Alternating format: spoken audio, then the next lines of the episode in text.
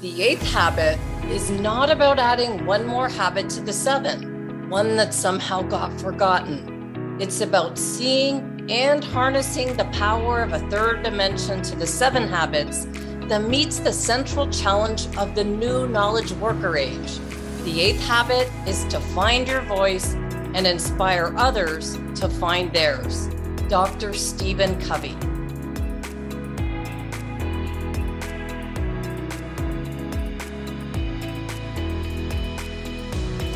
For returning guests, welcome back.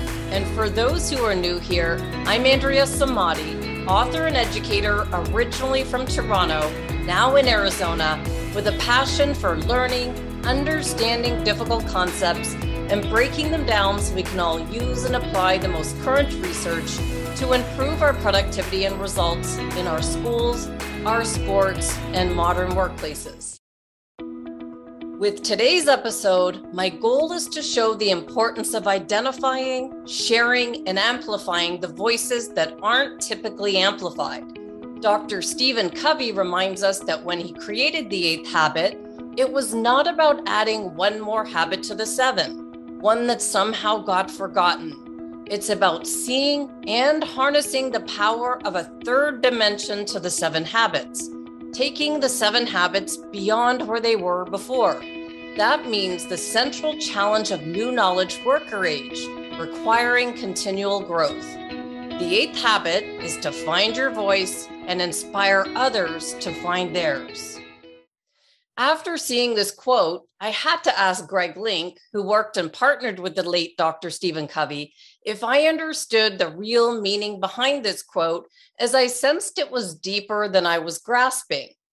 He said he's likening finding your voice, the eighth habit, as a next dimension fruit or outcome of mastering the seven habits.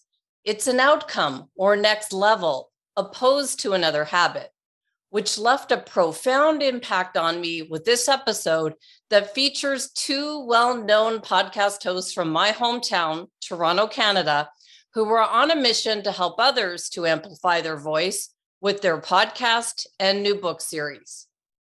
This means that their mission will inevitably create many new opportunities, or fruits, as Dr. Covey put it, that will impact many people around the world for many years to come. Today's episode number 215 is important to me. Well, all the episodes are important, but this one touches the heart, mind, and soul on a deep level, as Dr. Marie Gervais reminded us to pay attention to on our last interview, number 214, on the spirit of work, to bring our whole selves to whatever it is we're doing. And today's episode does just that. Today, we'll be speaking with Che Cheney and Pav Wander from the Che and Pav Show, a weekly podcast that centers around teaching insights, reflections, and growth of Che and Pav, two middle school teachers from Toronto, Ontario. They regularly comment on being just two teachers in a highly diverse community who look to share best practices, favorite resources, missteps, and setbacks from their teaching experiences I've told them often that they are far from just teachers, but are exemplary, legendary leaders who are paving the way for many who have previously not been seen or heard and were at risk of being left behind. They did outline the highlights of becoming published authors and all that they learned from this experience on their most recent podcast, episode 110 on the Che and Pav show, that I encourage everyone to tune into. On today's episode, we'll look at their new picture book, The Magnificent Microphone, that depicts a story of Che and Pav, who in the picture book are two keen and energetic elementary school students who often feel unseen and unheard at home and school. They always have vibrant ideas to share, but for some reason, they're always ignored. One lucky day, they find a magnificent microphone which helps them to elevate their voices with the people who haven't been listening. I invite everyone to join Che and Pav as they plunge into sharing their voices, learn about storytelling, and find ways to help others amplify their voices. Let's meet these new published authors, keynote speakers, successful podcast hosts, and legendary middle school teachers from Toronto, Canada, Che and Pav.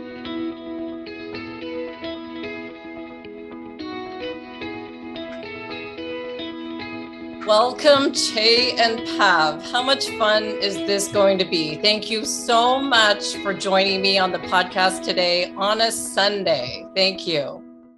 Amazing, Andrea. Thank you so much for having us, for for meeting with us on a Sunday, because it's really the only day that we had uh, to have this amazing chat. But we're always so grateful to to speak to you in any context, and so uh, so grateful to be invited onto your podcast today.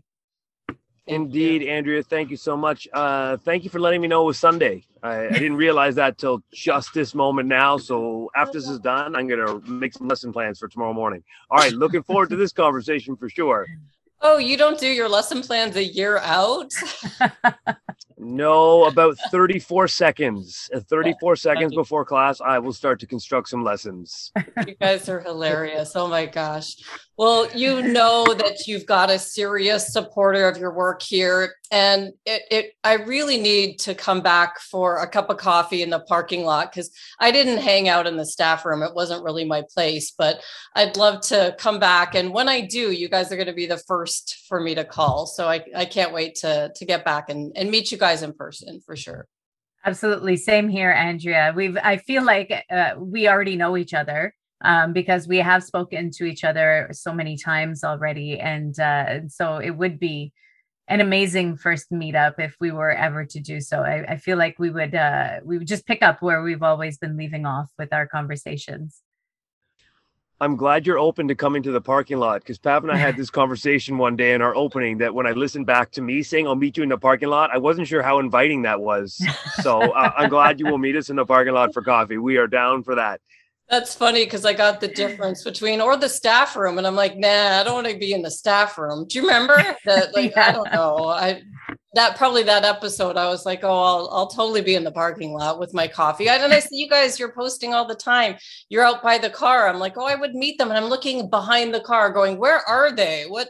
Where is Rexdale? And I was talking to Pav, and she was telling me it's not far from York University I remember getting off the bus at Martin Grove or something around there to, to go to York, I think. That's where you're located, right? Both your schools, your different yes. schools. We're different schools. We're just located. It's like the northwest corner of the city of Toronto. So it's it's right on the the border uh, of Toronto um, on the north and the west side. So it is uh, just sort just uh, south of Steeles on Mar- and Martin Grove, like just south of that area. It's um, our schools are uh, not far from one another, just maybe about a, a, five, less than a five minute drive from each other. And we used to teach at the same school, and then I moved uh, to a different school. And so the parking lot is the parking lot of the school where I teach at because it's on the way to Che's School. So we uh, we often just uh, hang out and have a cup of coffee in the morning before school starts. And that is, you know, it is a great alternative to the staff room because uh, I think for the same reasons um, the parking lot, even even if Che is there, it's a little bit more inviting. no one has ever said with space with me that inhabits it is an inviting space. Well, it's it's funny because I was at uh, Zion Junior High in North York, and uh, I was hired by my middle school history teacher, Mr. Black, who in his spare time he was a Canadian football ref. So you, you know, with one of those guys in the black and white stripes, he was always mm-hmm. doing that on the side. And then he hired me for what I thought was going to be the best job ever and the, the best class. And and uh, yeah, I lasted a year in in teaching. So anyone listening, I was uh, Jim Carson was my department head at Zion Middle School and and I left and ended up leaving the country not not long after that. It was like I really needed to go infuse some positivity in myself after after that behavioral class that Mr. Black so nicely um, gave a first year teacher. But uh, but it's fun. Everything comes full circle. It's amazing to have this opportunity to come back and and talk with teachers from the district where I started, where my career began. So thanks for all that. So, my first question is for Che. Am I the only one who has no idea who the Hurricane Cheney is? and I've heard of wrestlers. My husband's definitely a fan. He's got a poster of the Iron Sheik in his office next door to me. And I've heard of some others. Um, but what's so cool about the Hurricane and why did you choose this to be your superhero name? So, firstly, it's always dangerous to ask me the first question because then Pav needs to fix the mess that I'm about to create, which is often why our guiding rules are Pav speaks brilliantly and then I just fill in a few little little details or nuances, and then we move on. So this is already possibly going in a very bad direction. So Pav, take some notes and save this conversation if I derail it. Um, Taking but one, but number two, because I already said number one, two, you never get to choose your own nickname. I often joke as an athlete, uh, if you're giving yourself a nickname, we already have inherently a big problem. And so the hurricane actually has come from an audience listener to the Che and Pav show that commented that the speed in which I spoke was so ferocious that I could win any argument. And so the conversation would, uh, who would win, a hurricane or Che? A hurricane named Che or Che. And we came down to the realization that I would still be victorious. And so the hurricane is actually a nickname gifted to me uh, from a listener for the ferocious uh, I don't even say necessarily ferocious, the speed to which I speak and give information that is always linked back to a rant. And so when Pav and I have our wonderful lust conversations, sometimes I go a little overboard, I get a little emotional and a little uh, high intensity in how I speak. And so the hurricane is a reference to uh, watch out for when I get going because wow. the hurricane could be unleashed. And I would make a connection, Pav. You'll remember this on Noah Daniels' podcast, the P3, when you had to pick a song that was connected to you. And I said, my song was Awake the Giant. I'm actually quite calm and timid, stoic, introverted until the giant is awakened. And then I erupt the hurricane. God, so it's not the hurricane, the wrestler at all. It's an actual hurricane. Oh. An actual hurricane, yeah. And and I think that it's it's the perfect nickname for him because it suits him brilliantly because he he really does. He'll just, you know, when he when something ignites that passion, when it's he just needs that little spark and then he's all over the place. And so um it's it's a lot of fun and I think it suits him perfectly. Oh, I love that. And Pav, Wonder Woman Wonder. I understand this reference much better than the hurricane one that I now get, but you are definitely a Wonder Woman teaching, raising a family, running the podcast. No explanation needed for your title, except, oh, yeah, you have expert baker because I did steal one of your Christmas cookie recipes back right. at Christmas.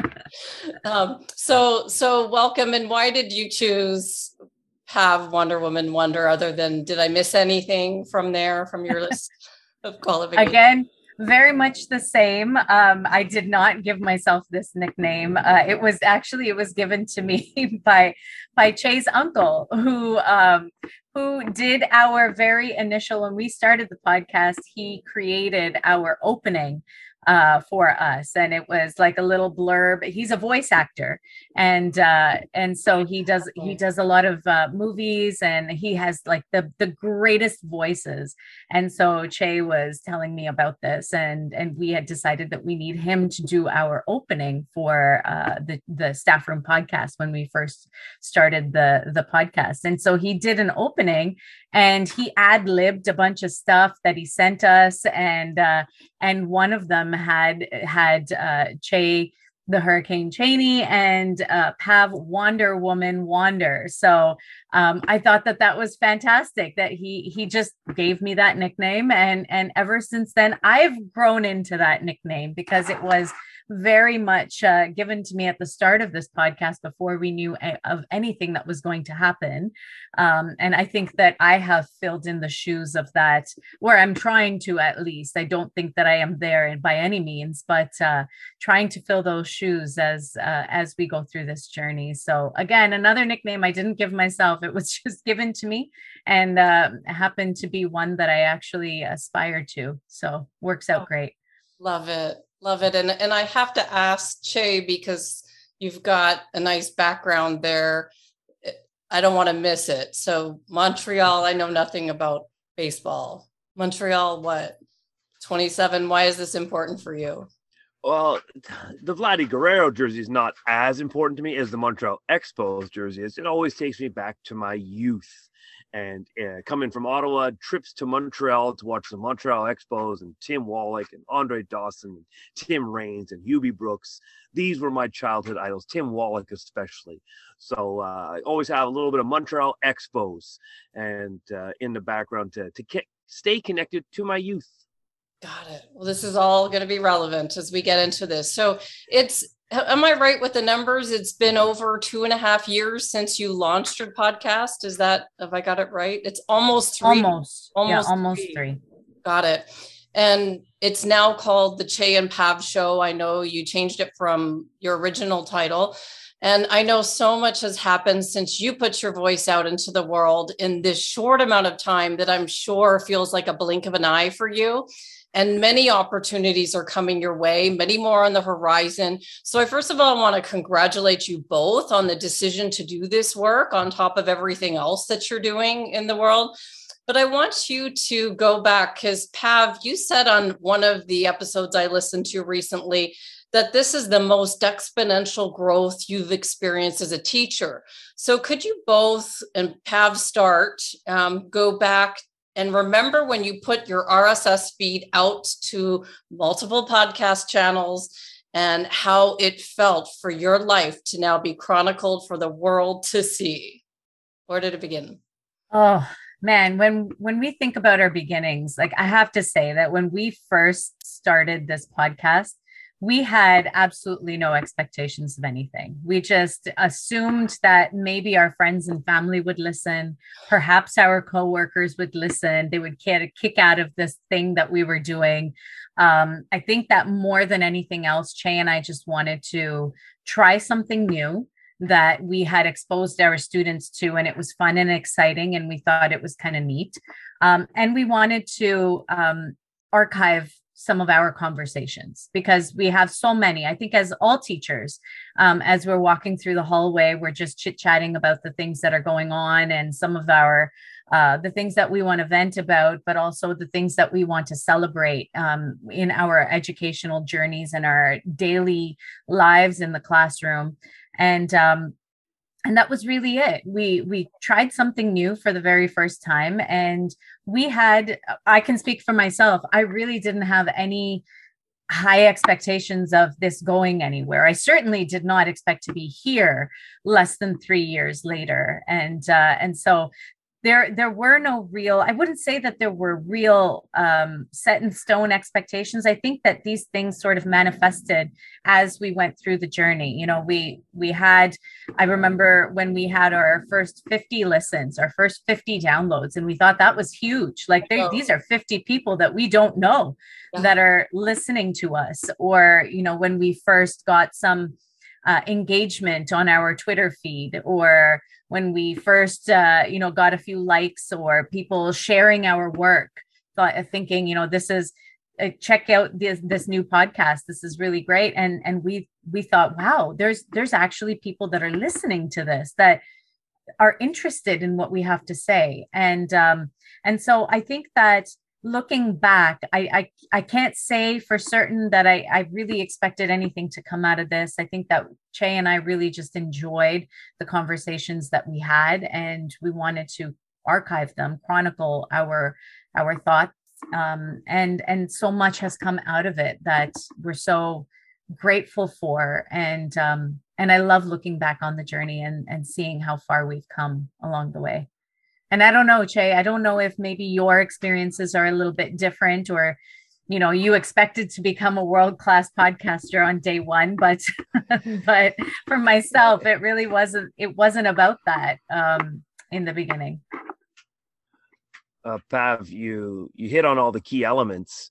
It's not even to add maybe just to you know weave some of my thoughts in there is i think of our growth and you can define growth however you want but I, I always come back to one this idea that um, knowing who you are. And we always make these blind assumptions that we know who we are, but ultimately we're exceptionally complex.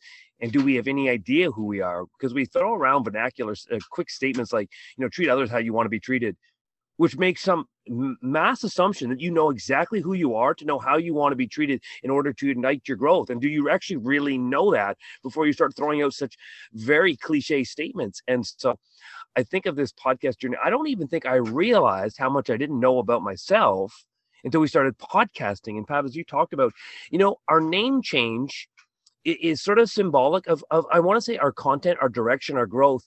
But as you were conversating, I was thinking about what were we trying to do at first? And I remember trying to figure out where we were as a podcast. And I remember having a lot of conversation about trying to be humorous.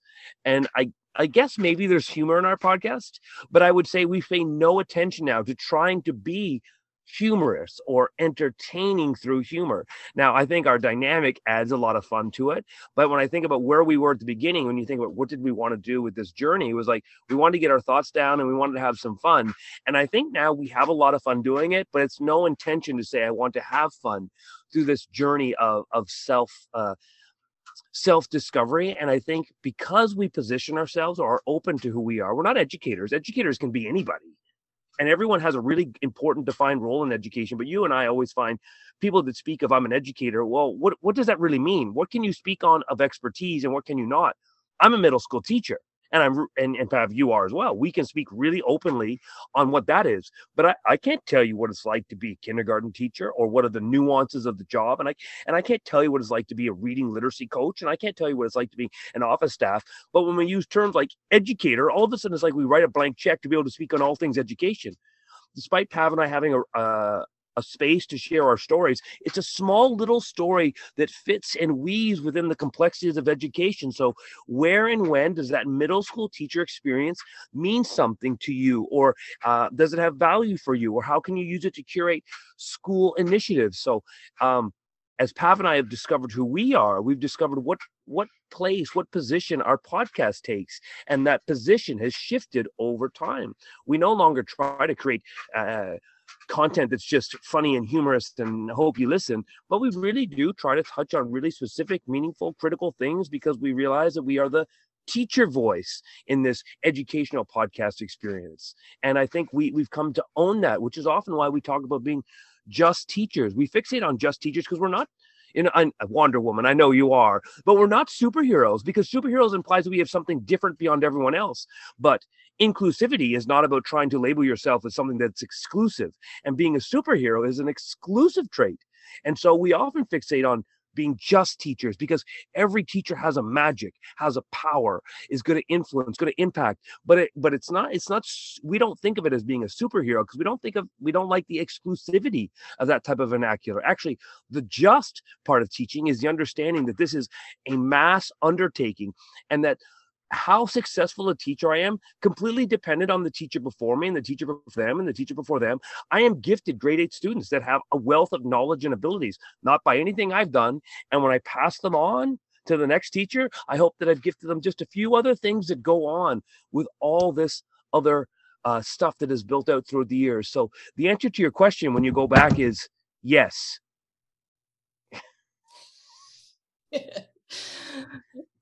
yes, you had no idea of the impact that you were going to make in the world as you pressed launch this podcast, right? No idea. No. Not at all. And and the same here as I look back, I just did the podcast because the content I was creating was going to go to a publisher and it was going to be a an SEL course that included neuroscience. And there was a lack of credibility to the field um, with neuroscience and social emotional learning. So I did it for credibility and had no mm-hmm. idea of where it was going to go. I was like, this is the, it, it didn't work out with the publisher. They, um, the publisher uh, merged with another company and that didn't happen. But instead of just ditching the idea, I'm like, why don't I just put it out on a podcast? So I also had no idea, no intention of being a podcaster, just thinking, well, what, how else could I get this to more people? And it just was by chance and and fluke that this is where we all ended up. So it's it's kind of neat when you look at it. It is very neat especially you know when you take a look at um in the world right now there there's a podcast for everything. And podcasting has you know Che and I often talk about how saturated this uh, this industry has become really every it's you have something to talk about we can start a podcast and we're doing it left right and center.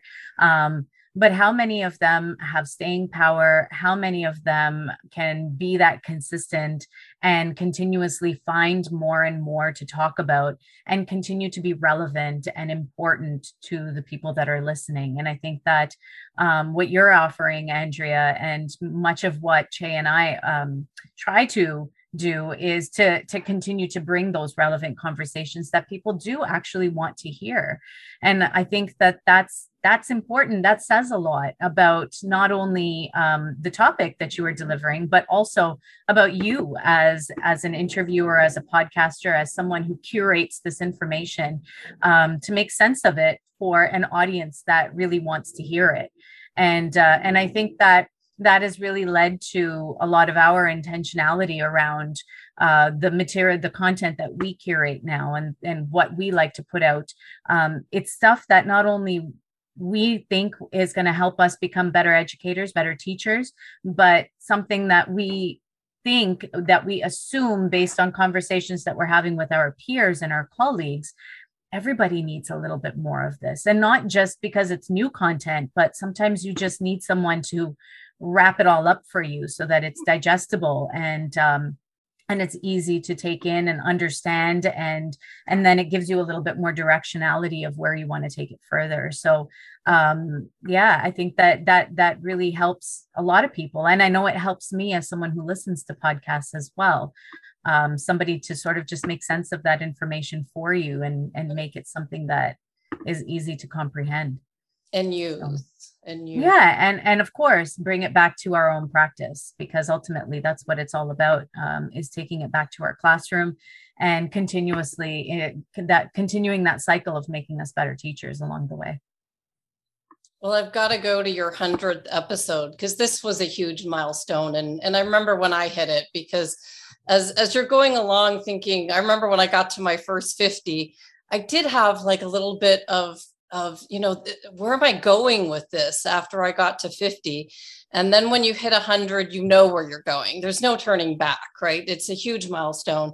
And you cover your most impactful episodes over the years that impacted your growth. And what's unique about this whole experience that we've just talked about is that the world gets to see you grow. And I've watched some of the podcasters that I follow, how they've grown with their content and I can see it in myself. Like those first 50, I remember it looks like I'm hyperventilating. It's like I look at my videos and I'm like, why wasn't I breathing? Like, what's wrong with me?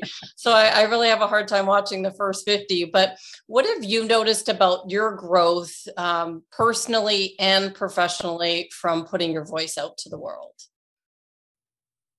Uh, so uh, for myself, I'll, I'll start. Um, this for me there you go, Che. I'll go first.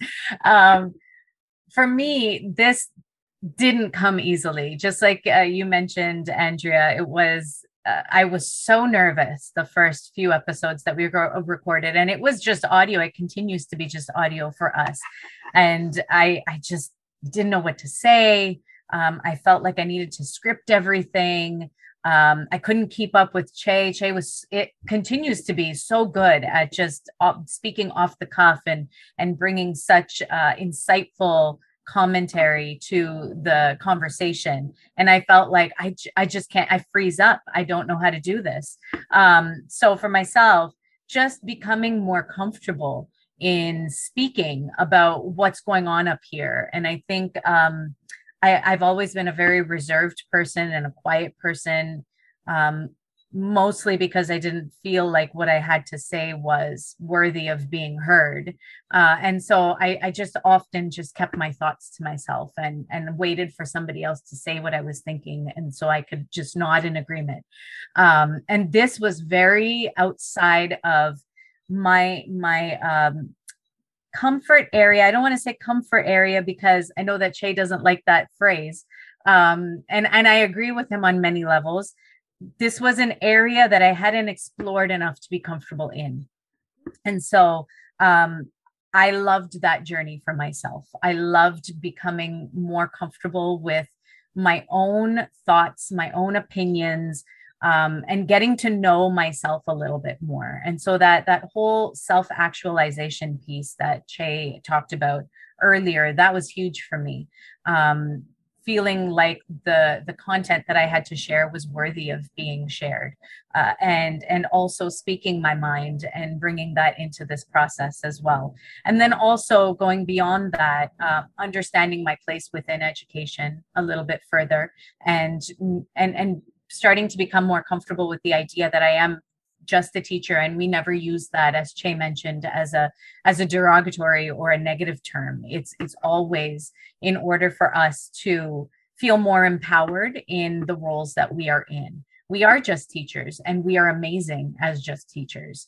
And uh, and i think that that has been something that i have really learned to um, become more comfortable with and happier with this idea of i don't need to be many people are more than just teachers. They go on to doing different things um, not necessarily better things or bigger things or more important things but other things. And i have become very comfortable with myself knowing that i love this job. I i want to continue being an impactful teacher in a, a variety of different ways uh, and and i'm okay with that. And and so that was part of that journey as well just just understanding that the work that we are doing as teachers is important and we want to continue doing it to the best of our abilities without the expectation that we need to be more than teachers. And so that was that was a huge piece uh, for myself as well and part of my growth and journey in this process. And of course there's all the other growth like knowing even how to run a podcast how to do all of the the editing which is something that i discovered i love to do. I never knew that i would enjoy piecing together the podcast episode after the fact. It's it's almost like um you know like a release for me. I enjoy doing it. And um so those kinds of things as well you know learning about all the different kinds of equipment and all of that technical side of things. Learning how to send out a broadcast for our live show the drive. Uh, so that that's been a lot of fun as well and there's been a lot of growth in those ways as well. But for myself i think the biggest piece has been that self actualization learning more about myself what i'm good at what i love to do and how i can continue to become better at those things uh, over the next three and a half or more years. I relate to everything, I, everything yeah. you said. Absolutely. What about you, Che? Well, I can. Pav said so many brilliant things, so it's tough to know where to to go from there. But I'll go for one on. She talked about comfort, and this is this is something that I I I, I do get you know hur- hurricane-ish about. People, oh, you got to be uncomfortable to learn. I like, no, I never need to be uncomfortable to learn. I've never been uncomfortable when I'm learning. I'm actually learning when I'm inspired. And I think about my teaching pedagogy. No one ever tells me, hey, make those students as uncomfortable as they can be so that they'll learn. I find this to be actually a little bit of false vernacular and, and taken in the wrong space. We can really get away from what is core foundation of great teaching and great learning, inspiration, motivation, desire and you will push through sort of the space of productive struggle. But I think when we talk about this, oh, let's get uncomfortable. Well, okay, for what purpose? And if you think that being uncomfortable is the sole ingredient for learning and progressing forward, I find that to be false vernacular. I don't, I don't subscribe on an anecdotal level because that's not how I learn. If you make me uncomfortable, uh, I, I don't come back and say, oh, I learned so much. I actually learn when you give me a little nugget that inspires me to want to learn a little bit more. So I'm about inspiration, which is often why I say inspire, don't require. And so when Pav made that comment, I said, This is why I don't like discomfort. And I make my connection to the podcast because it does many things for us. And this is not a hierarchy that I'm going to articulate, but to sort of complement some of the things that Pav talked about, it is a means of inspiration and accountability to keep pushing ourselves forwards as professionals. Because what we were talking about 3 years ago can no longer be what we're going to talk about now or it has to be how we've evolved. So when we talk about our teaching practices and the teaching lessons we've done we have a few that we always come back to that we know work and we know engage students because we see it. But I am willing to bet that through this podcast experience, Pav and I are willing to uh, explore new apps or new web places to go or new pedagogies or new methodologies or new activities or explore new books or dive into new stories or make sure we're adding stories. When we talked about SEL we had this idea of everything should start with a story to introduce a content but often uh, Pav, you and I would probably suggest that three years ago we would have used stories when we were talking about history or language arts, and we wouldn't have been able to break that off to realize that stories can be immersed everywhere. And I would contest that now we do a math lesson.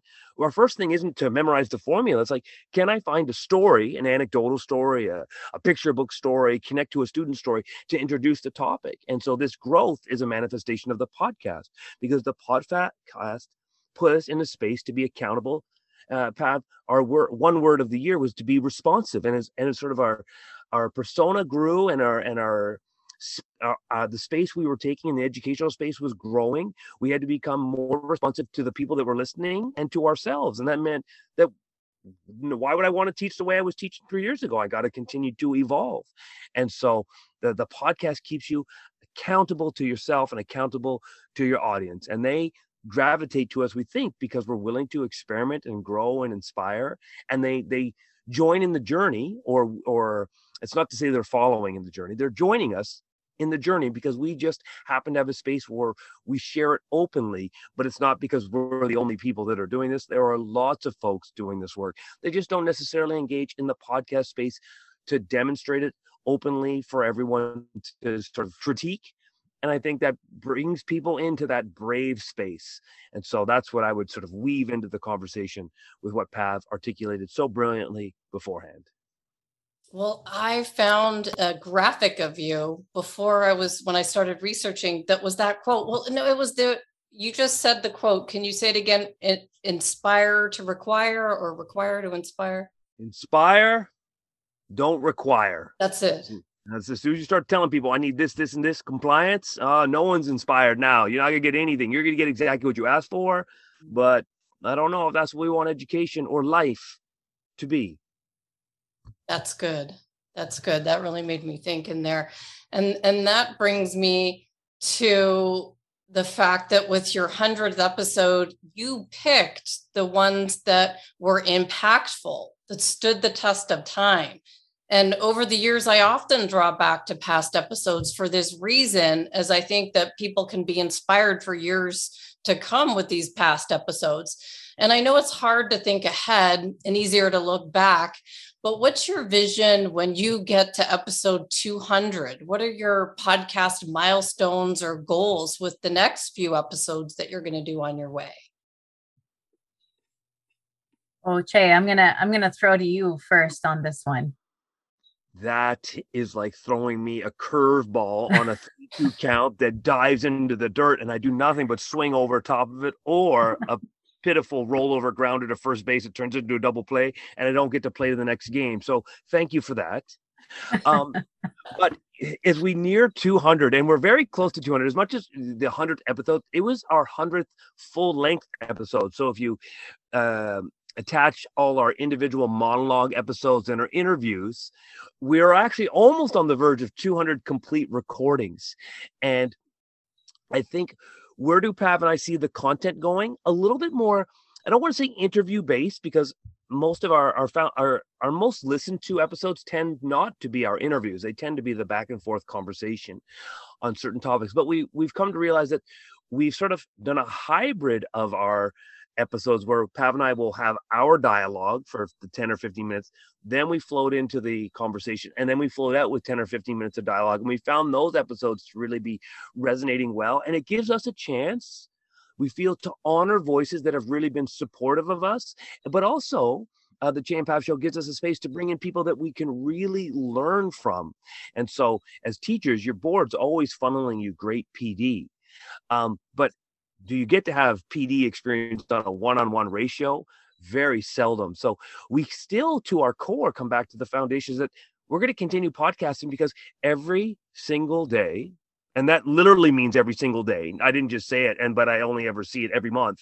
Every single day, I know and I feel that I'm a better teacher. I see it every single day because of this experience. Ah. And then Pav, I know Pav talks a little about this. This is the journey we have with our students. It's not to hide it, it's to share with our students, well, we were podcasting on this today. And I want to see how it goes in class tomorrow. And so those students help you keep accountability and keep you propelling forward. So, as Pav and I would attest, we are live action research on what the active engagement of podcasting can do for you in the classroom. And because that growth has been so exponential, because we self actualize, self critique, look for all kinds of new pedagogies, methodologies, we continue to grow. And what who does that serve most? I don't know if it serves most, but it serves our students, it serves our communities as much as it serves ourselves. And so when you think about who are the winners, well, every stakeholder in our vicinity is a winner by this experience, either directly or indirectly. And if we're all growing and everyone's being supported, then why there's not even a, a, a thought that maybe we wouldn't continue. Pav, wrap that up. I think that you stated that all uh, beautifully, Che. Um, I, I definitely, as it as our work evolves, we continue to bring more and more of it back to the classroom, which then in turn affects the content that we uh, create and that we put out. And so i just want to see that that cycle continue over the next 100 or how many ever episodes we continue to go through. Um you know once now that we have started this journey um i don't ever want to stop it. Right. uh, we often think about you know what when are we going to stop? Because it's been three years and 100 full length episodes and close to 200 uh, including everything else that we have done uh, for the staff room podcast and the Che and Pav show. Um, many many don't make it this far. This is this is already quite a feat. And so we think to ourselves is this sustainable? Can we continue um, whether or not we continue at this pace can we continue at all? Are we ever going to have enough that we are going to continue to talk about? Um, i hope that we don't stop because this this is such a, a wonderful journey that we're both on um, alongside everybody else who has been a part of this with us um, that I, I can't ever imagine now my life without it. It's like, you know, when you ask yourself, I can't, I can't remember what my life was like without before kids. I right. can't remember what my life was like before this podcast. like, what did I do to fill all my time? I must have had copious amounts of time before know, this. Right? Oh my gosh. so uh, wow. uh, it's one of those things that we just want to see continue to evolve and evolve, and who knows where it's going to take us. Yep. Um, but we we are really excited to find out. Well, I got I've got to go to your book next because uh, the magnificent microphone. This is a huge a thing now that you are both published authors and I actually wrote my questions before I read the book. And the questions that I made for you didn't have enough meaning to me. Like, as I was going back and looking at them, I thought, no, I need to have more. And then I read the book. And now I feel like uh, my questions moving forward have a deeper emotional connection because I really felt your story in the book. Can you share your vision for this book that I know is going to become a, an eventual series. So, who, who's going to go first with the vision of where you see this going? Uh, I could start this one. Um, so, when it came to, of course, you'll start this one. this this book is such a passion. I mean, it's when when Andrea and I were speaking just before we hit record and we were talking about the the emotional journey of this book it, for you and I both Che this is such an emotional journey it is um absolutely talking about ways in which Che and I felt unheard in our own personal lives but you know the ways that we were feeling unheard is just a snippet of the ways that so many people almost everyone on this planet often feels unheard. And that feeling of voicelessness comes in so many different forms and for so many different reasons. And so um, for two teachers that are bringing social justice work into our classrooms on a daily basis um, bringing in conversations about um, anti oppression anti-racism into our classrooms this is like a gateway story to be able to talk about all of the reasons why students, children, adults, grown-ups, people from all over the world can often feel unheard. And um, when I took this story into my classroom and read it aloud to the class for the very first time, because they knew that we were working on this book, and they were so excited when when I got the email that the book was was published and it was available for purchase i i was in the middle of a lesson and i saw the notification come up on my phone and i let the class know right away. And they immediately applauded and they were so excited for me. They were so excited that our this project has had finally come to fruition. Um, and they were so excited to hear the story for the first time that when the question that i prompted with that what prompted them with at the end of the story was how how have you felt unheard?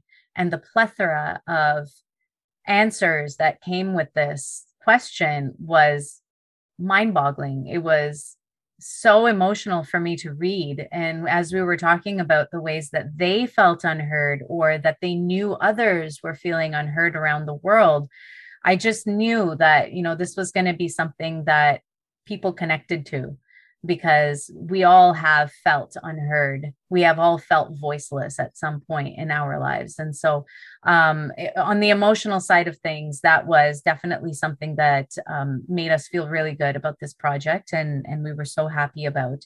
Um, and where do we see it going? Definitely, definitely a series. We've already planned out uh, the next book that we're going to start working on soon after we, you know, have a little time to breathe.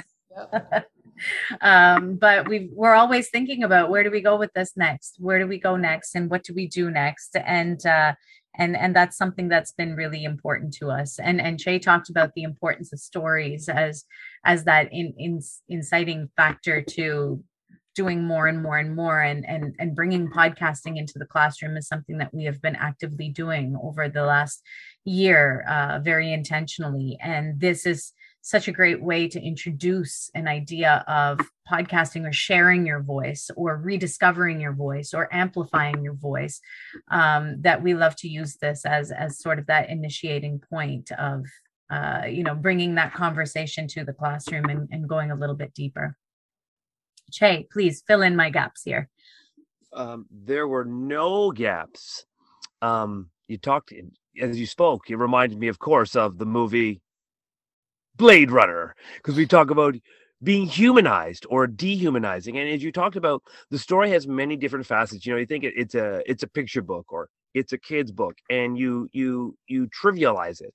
But Pav, we know we spend a lot of time really fixating on themes and you commented about this. this is about for anyone that feels their voice is just not resonating just not being heard and that's not just shared by a six year old it's shared uh, universally uh, we'll find universally for most and so it reminded me of uh, humanizing because we feel dehumanized when our voice and our experience and our stories don't matter. And that's why I made the playful reference to Blade Runner because Blade Runner is all about all I want to be is to be human. But what does that mean to be human? It's to feel validated, it's to feel like your experience matters. But how many folks don't have their experience matter to folks because folks won't listen, can't hear their voice. And in that podcast space, your voice not only is it amplified, it's elevated, but it's there for people to reference time and time again. If I scream from the mountaintop, maybe three people hear it. Mm-hmm. But uh, the the podcast space archives it. It's available over and over and over again. And we, if I made that connection to the hundredth episode, sometimes episodes that we thought were important, they were important or they resonated longer, but other times it was the audience that let us know that it was important, that talking about toxic productivity was it was paramount to teachers because their feedback responded to that content. And what made an episode stand out was that it wasn't just a great episode for four days. The content of the episode was still meaningful to listeners six months later. 10 months later, it's still the toxic productivity, toxic positivity episode is still one of our most downloaded and continues to be our most downloaded because people see the relevancy of that content a year later because it is archived. And the story of the magnificent microphone taps into sort of that learning for us is that if I go to the podcasting space now, yes, we're trying to influence schools and boards and districts to build a podcasting space. And someone's like, oh, I know how to use this software. That's great. You're not going to get convince kids to podcast because you know the software. That's that's the how. Right. So how do I introduce uh, a podcast? How do I introduce voice? How do I channel or demonstrate to students that this is a space for you to amplify your voice? Well, it's stories. And we talk about, uh, Pav, you talk about anti-racism. Well, a lot about anti-racism is intricately connected to social emotional learning and emotional intelligence. And so how are we amplifying stories? How are we embedding stories? How are we connecting to emotions? How are we humanizing every experience?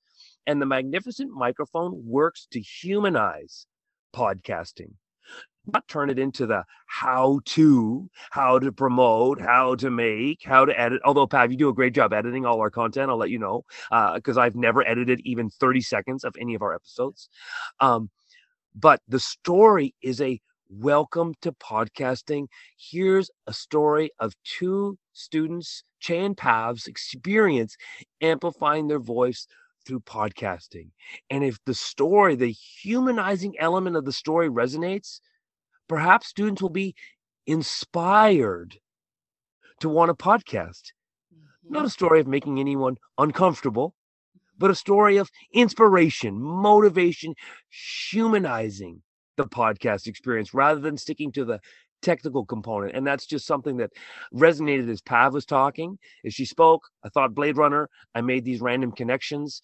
And Andrea, you'll have to edit out the whole Blade Runner part because your audience will be like, I don't understand why this Che guy references Blade Runner, but that's okay. Pav rolls her eyes at me every time I reference Blade Runner because I've probably done it in 10 of our episodes. But uh, the magnificent microphone is something that I know Pav and I are really proud of and it's a demonstration of our learning as teachers. It goes back to your previous question, Andrea. We would not have been mm, intelligent enough, not probably the wrong vernacular, wise enough, uh, intentional enough to curate this story for this purpose four years ago. We wouldn't have understood the value of the the the humanizing component of podcasting. We we wouldn't have been in that space. But our growth with understanding social emotional learning, embedding stories, humanizing content, whether it be math or science or geography or physical education. And we've become really intentional in making sure we bring stories to those spaces. It made it really purposeful for us to say, well, we do all these podcasting PDs, but we actually don't start with something we we we know we believe in, which is a wonderful, impactful story.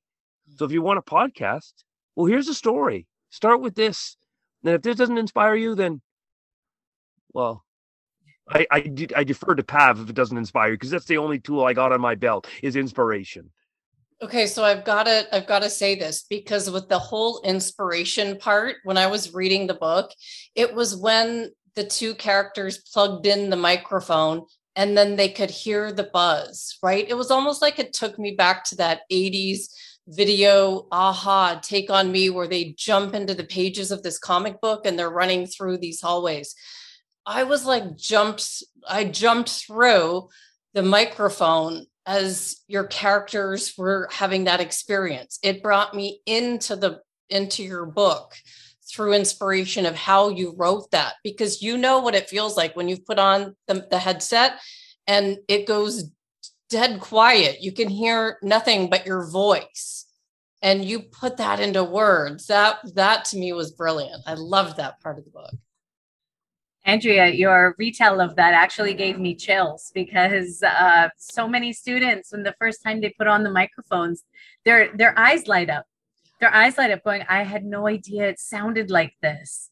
When you put the headphones on and you you breathed into the microphone, uh, and it really is that that sort of um, that moment where a light bulb sort of goes on, thinking this that the possibilities are endless now and so um, i love that. Thank you for for sharing that experience from uh, from reading that section of the book. So i've got to mention uh, your artwork in the book because i actually had to work with an artist for level up the book that i wrote that went into the schools. And we actually interviewed our artist sam roberts uh, on one of our earlier episodes And her artwork actually gained her a four year, all paid, prestigious leadership scholarship at the University of Arkansas. So, who knew when she was 16 and sending me back these images to these ideas that I was saying? Can you write this for me? Can you draw me a picture of a kid taking responsibility? Who knew how that was going to affect her future? So, I just wonder what did you learn from your artist, Shauna Purkis? And I wonder what this experience uncovered for her voice. So this is a really great story for us because Shauna is uh, a friend of mine. So she and I met um, probably about 10 years ago uh, when she came to the school where I was teaching at the time. So she she's also a, a teacher and uh, she she and I met. She, we became friends, and over time, I learned that she was an artist. She she went to university. She went to York University for Fine Arts, and um, and so. Uh, and then and then when I started seeing her work, I was just completely enthralled. And I'm always in awe of artists, of any kind of artist. And and I'm always in awe of you have this beautiful talent, this this magnificent thing that you are able to do I don't know why I'm not seeing this as a part of your identity every single day of your life. And uh, and and it's always something because I wish that I had that kind of artistry, that talent that that so many artists do. Um, and it was one of those things that was a total no-brainer. It was, you know, we're writing a book. I, I have an artist.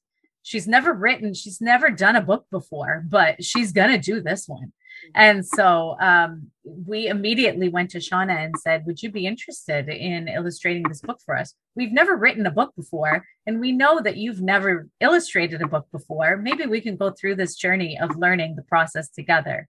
Oh. And uh, she was game for it. And the both of us, all three of us, we have looked back on this journey going, Oh, I wish I had done that better. Oh, I wish I had done that differently. And uh, so you know, I think that what we have all three of us gone through together in the process in this process is knowing what we would do better next time or knowing what we might do differently next time or uh, you know that that process has been huge um, but for and i don't want to speak for shauna um, for her what we believe this has offered for her much like it has offered for us is additional opportunity to mm-hmm. try something different and perhaps this is something that she would like to pursue further. Obviously, she is going to be uh, someone that we ask to help us out with the next one as well. Um, but uh, but you know this this opens up some doors. This opens up some potential for for trying something different and new and freelancing in this uh, work um, where you know perhaps she didn't even think that this was going to be a possibility before. You know, in some of our conversations, she commissions artwork, but she has never thought of you know commissioning a book and illustrations for a book. And so it's it's it's it's a different avenue to take her artwork. And i think that she's very excited about that. And uh, we're really excited for her as well. So um, lots of different opportunities that can arise from this um, from this experience. And and we're just so proud that all three of us are teachers in rexdale and we're within minutes of each other and we're friends. And uh, we loved going through this process together. Love it. Love it. There's so much when we said elevating voice, it comes out many different ways. It's not just our physical voice, her voice came out in images. Mm-hmm. So there's so much to this. Che, do you have any thoughts on the on the artist? Uh well Pav is I know Shauna through Pav uh, although our paths have crossed as much as our schools are already close but there's probably 40 schools in the in our board up in northwest uh, toronto.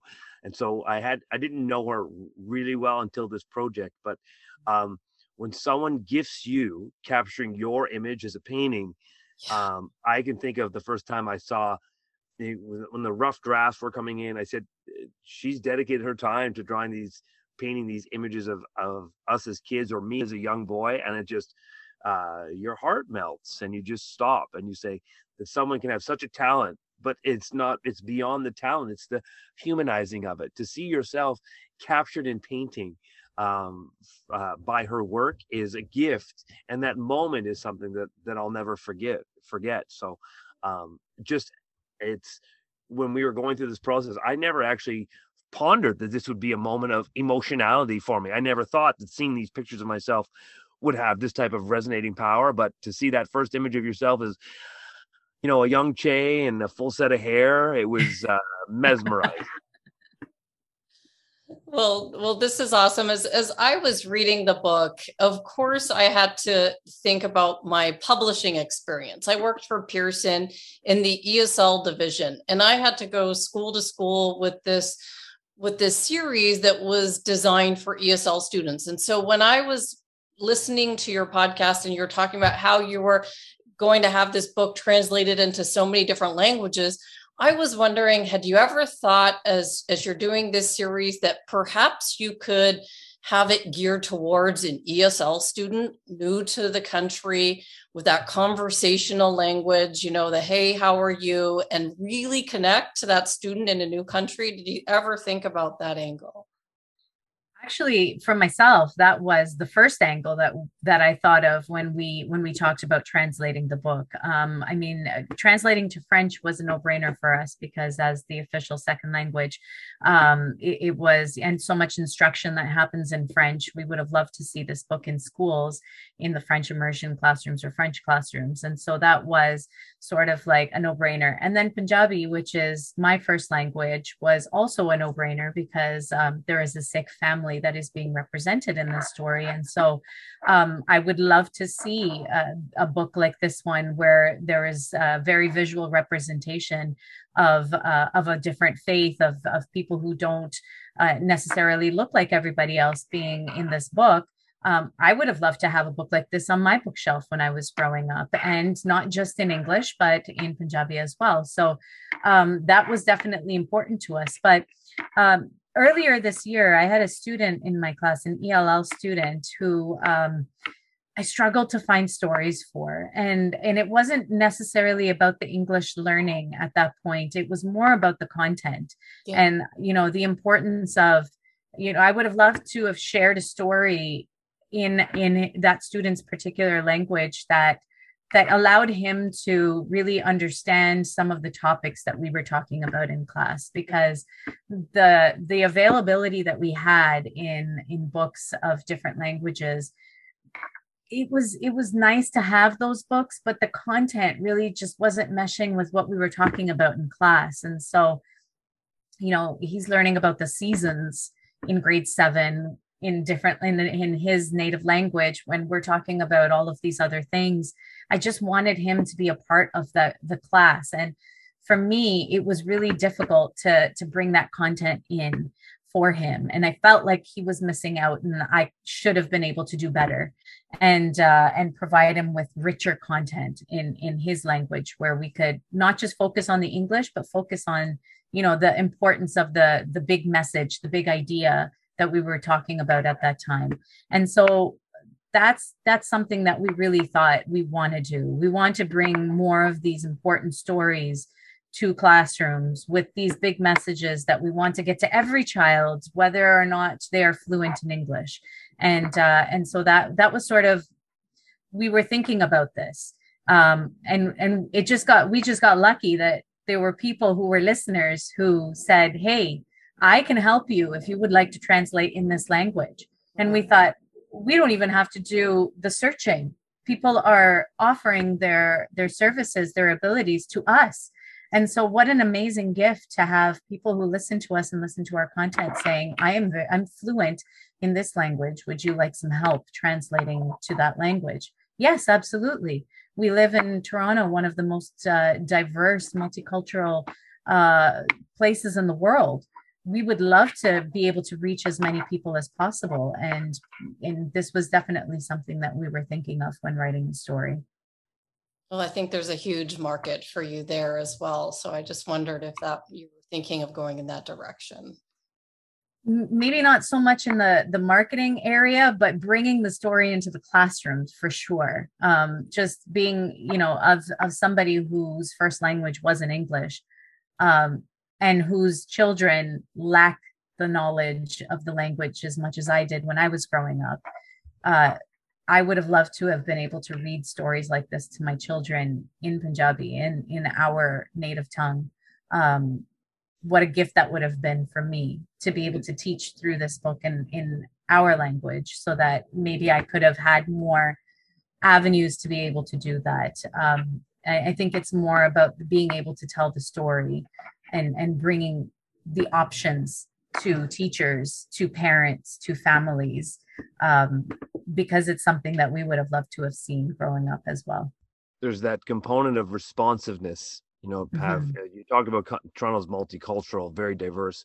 Uh, Rexdale's exceptionally diverse, and it's in an almost entirely racialized community. And as a white male, you know, that's constantly trying to better the, better himself, myself, in social justice work. Part of the social justice work is how do you honor other cultures and diversity? Well, language is crucial to that. And you can say you're a social justice advocate, but if all of your work in your space goes back to the English language, then you you you can do all the social justice work on this level here but if you always funnel it back to one way of engaging in text per se in this particular example then a lot of that work gets erased and so i know when pav and i had this conversation i said a lot of, like when you're trying to choose which which languages are you going to go with first our first instinct was we need to honor the voices and the languages of the communities in which we teach and so there was a real responsive so when you talk when Pav said it wasn't so much about marketing. We just felt if we were going to feel like we were on a social justice uh, journey and we were in a position through our podcast to write a children's book or a picture book, not a children's book, a picture book. And then we're in a position to publish it, and we have enough influence and enough support, as Pav suggested, where we can offer this book in languages that direct that are directly linked to the communities in which we teach, then it's our responsive and moral and ethical obligation to do that. And so when we feel of our growth as podcasters, and again, this goes back to your first question, five years ago, we probably even wouldn't have pondered this. But through our journey of podcasting, which has taken us really in depthly into the high resolution understanding of social justice work, language is a crucial component. And so we are bound, ethically bound, to make sure that in our picture book, it is absolutely accessible to a vastness of languages that are within the teaching community, the community in which we teach. And to say you need to enjoy my book in English is the counter position to social justice. And Pav and I have often talked about this as much as our work is really founded in a lot of social justice. We never position ourselves as social justice advocates because other folks have been around a lot longer doing the work. Uh, Pav, I speak for myself, not us on this particular case. Uh, I can't position myself as a social justice advocate. But if I want to be seen to be doing the work, this was a space where this is where we could show that, you know what, we're not just dealing with this in a performative gesture. We, we have a, a, a picture book available and we're making sure we're connecting to our community. And we feel really proud or i say we i hope pav will support me that we're really proud of that, that instinct and that desire to make sure that that book is accessible for moral and ethical and as social justice reasons uh, foremost beyond anything else. Definitely and, and as we as we're moving on here i've got to mention looking at your content from where you are now to where you began. And I heard you've mentioned the Easter eggs and not chocolate, but the personal insights that you gain from looking back. And I noted you you mentioned it on one of your episodes, and I didn't notice that I was doing this until I looked back at episode 100, and I had to look back at what I'd created, and I didn't realize how intentional I was with the guests that I asked to be on the podcast. And the people that I asked were all influencers in my life in some way. And I quote them often as I want to leave a legacy with what I'm creating to help others by recording these moments of growth. And there's also a lot of fun um, with this creative side when you get to embed something of yourself in each episode. What have you both noticed about these Easter eggs that you've got in your podcast episodes? The Easter eggs are are funny because um, they're they're almost like these little inside jokes right? And and and it's like there's so many people that have been on this journey with us since day one that they pick up on those and then they they tell you about them. They they notice them. They say oh you know we we and they will pick out things that we talked about before we even realized that we had uh, that we had done this that we had embedded something in our episode that is recognizable that is something that we talked about maybe 15 20 episodes prior. And and it's always such a fun thing for us to be notified about an easter egg that has appeared somewhere. And so um it's it's really humbling to us because these are people that have been with us on the journey since day one and are continuously part of this journey. Uh, and that is that is so humbling that is so meaningful that when it came to writing the book we wanted to throw in a few easter eggs of our own. So we put in you know we put in a couple of things and nuggets in in the the book that i won't say um, in the podcast because I, we don't want to give them away to people who might be able to discover them uncover yeah. them. And they kind of bring the connection back to the podcast itself as the sort of, oh, I remember in the podcast when you guys talked about this specifically, or I, I know why this reference is in the book because it connects to uh, your podcast or to the drive or something that you guys have talked about before. So it was almost that sort of connecting all of the pieces of our journey together and and putting in these easter eggs in all these different places for those people who are paying attention and more so for us because everything that we have been doing is connected in some way. And so it's just a fun way for us to piece together all the different parts of our journey and to to sort of um, let people know that we see you pay, paying attention to us so we're going to give you something to pay a little bit of extra attention to. So uh, that's how the easter eggs have sort of manifested and have become this fun little uh, little side journey that we take almost like a little scavenger hunt if you're paying attention to to the entire journey of uh, chain path. Pav you talked about paying attention or you talked about our, our listeners and uh, it's not so much that you weren't paying attention if you missed them. I'm sure you are paying attention um, but when you think about podcasting, you know, Pav, you talked about this before, like people stop podcasting. Well, I would argue, and I don't have any definitive data, but you get fixated on downloads. You get fixated on uh, those uh, those numbers, and so you gauge your success by how many downloads you have. And and you Pav, you know, we've had a few conversations. Oh, how many downloads you get? Well, I can tell you, but um, Pav, you and I have hit that space where we don't actually care. And it's not that we don't care, because what we used to care about has been substituted by the interaction with our audience. And when you talk about the Easter egg, the Easter egg is the interaction with the content.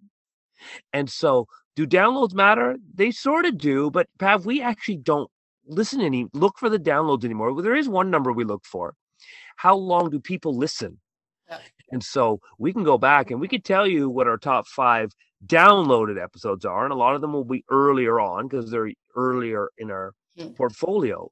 But they're not the most listened to in terms of minutes, in terms of average minutes. So if you're thinking about your data, well, what's important to us is how long do people listen? If they dive in, do they listen?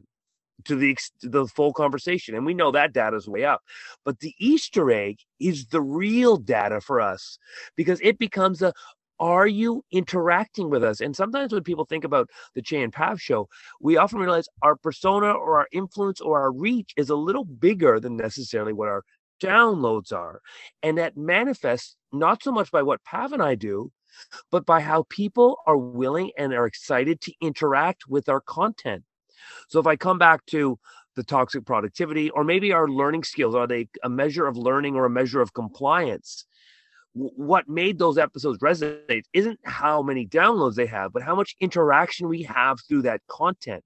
And those Easter eggs are a manifestation for us knowing that um, folks are going to interact with what they see. And so when they see an Easter egg, they want to tell us they found an Easter egg in our content, in our podcast, in the story. And so for Pav and I, that's what's important for us to know that our voices is still meaningful and still connecting with our audience. The only way we know our, our, our content is still impactful is those interactions. Uh, a thousand downloads doesn't really tell me that the content had any value for you, but the way folks interact whether it be a smile or a side message or a comment on the content. That's the power of your podcast. That's the power of your voice. If you want to see if your voice is being amplified, elevated, connecting, uh, creating a space and a community, it's these Easter eggs, it's this interaction. So the Easter eggs are a way of connecting with audience. It reminds me of not Blade Runner Pav, so happy very Days. very white the show happy oh could have been very white but not happy days because of course their show took place in the 50s but it was based in the 70s and so to gauge their audience tom bosley mr cunningham wore a digital watch Oh, no on way. purpose because people he want they wanted to see what interaction they would get from the community that would say hey they didn't have digital watches in the 50s. Wow. And it's those little Easter eggs that create that interaction, that content. And I think what Pav and I feel really proud about is that the interaction with our audience is, we feel is is the strength of the Che and Pav show. And it's why we feel it's it's building a space in a community. It's not necessarily that you're coming to our community, it's that our communities collectively are synergizing together that's the brilliant part of this this whole thing. It's it's seeing what you're creating and how it's impacting others for sure. Absolutely. Is there anything along this path that i've missed? I know that you just had an important keynote in saskatoon that you were asked to do. As we're kind of bringing this all together what would you want our listeners to take back with them with your whole experience of amplifying voice as you're going out into the world? Give me your final thoughts here. I think that my final thought is um, is one of I'm not trying to convince anybody out there to start a podcast or you know that that they need to be doing this but this was a real vehicle for me to discover myself and love myself a little bit better and learn a little bit more about what makes me who I am and and what kind of a teacher I am. Uh, and there are so many different ways that we can do this. There's, you know, there's blogging, there's art, there's um, there's writing, uh, photography, whatever, whatever it is that your passion is, it can really become a vehicle for not only that self discovery, but um, if you are a teacher, it can definitely, whatever way you are sharing your voice can impact the way that you are teaching. I think that it's that learning a little bit more about yourself and, and who you are as a teacher can definitely um, help students figure that out a little bit sooner as well because they they really see you going through that process and they see that journey for you and what it has done for you and and they see that growth. I think that children are a lot better at at picking out when things are a little bit different than adults are. And they're very intuitive in that sense. And so um, i think that it is something that helps. It is something that that helps you to grow. And so i always want to encourage people to share their voice in whatever whatever way they possibly can because um, as i've seen in this journey it has made me a better person um, a better partner a better everything. And uh, and i love that growth for myself. And and i and i want to assure people that if that's something that you hope to achieve, then then sharing your voice in one way or another uh, can help to get you there too. And um, and and I really would like to thank everybody who's been along the journey with us. And if you're new to this journey, or if you're you're thinking about embarking on this journey, um, I'd love to be there to witness it for you as well, or with you. So. Thank you, Andrea, for that that great question and for that opportunity to share some of you know my insights along this along the way as well. Definitely. What about you Che? Well pav you've beautifully stated the the whole emotionality the whole humanizing uh, experience. There's really not much more i can add other than probably just an anecdotal joke which is if i want you to take anything away it's to go and download our episodes. That's the only number i look at go and download. Just download. I don't need you. Let's just download it. Even if it only averages 30 seconds of listening, I'll take it. Um, on the non-humorous side, um, you know? If you're into that educational space, uh, where is it that you're getting stories from? Where is it you want to better yourself to really understand the educational space? Pav and i are very definitive in stating that we've we've ascended to no mountaintops. We are no experts in in anything of significance uh, per se. We are one of many teachers and we are one of many of the pillars of what makes education work. So i come back to a previous statement. This is why we don't identify as just educators because you can't know everything that's going on in education. I don't know what's going on on the research side. I, I don't know what's going on on the the admin side, on the policymaker side. Pav and I are middle school teachers. And if you're thinking about diving into the the Che and Pav content, then that's where we're positioned. And if those stories matter to you to help support your understanding of education, then then we think there's value there. Um, so if I'm thinking about those components, that's that's where we're at with the Che and Pav show. If you want to dive into that middle school experience and what goes through teachers' daily grinds and and, and celebrations and, and struggles, then this is a space to connect. Um, and so when you talked about you brought up Saskatoon, I think Pav and I have been on this wonderful journey. And as much as we feel like it's our growth, we also know it's not our growth uh, we are the recipients of everyone's warm welcoming of our voice to the space. And it reminds you that when you share your voice and you share your stories, people will gravitate to your stories and, and, and they will help you continue to elevate. And so that we hope that Saskatoon keynoting, talking about power of, of professional personalized professional development self-actualization is it continues and it continues to manifest and we continue to have a space where our voice inspires other voices and Pav said that so brilliantly at the end.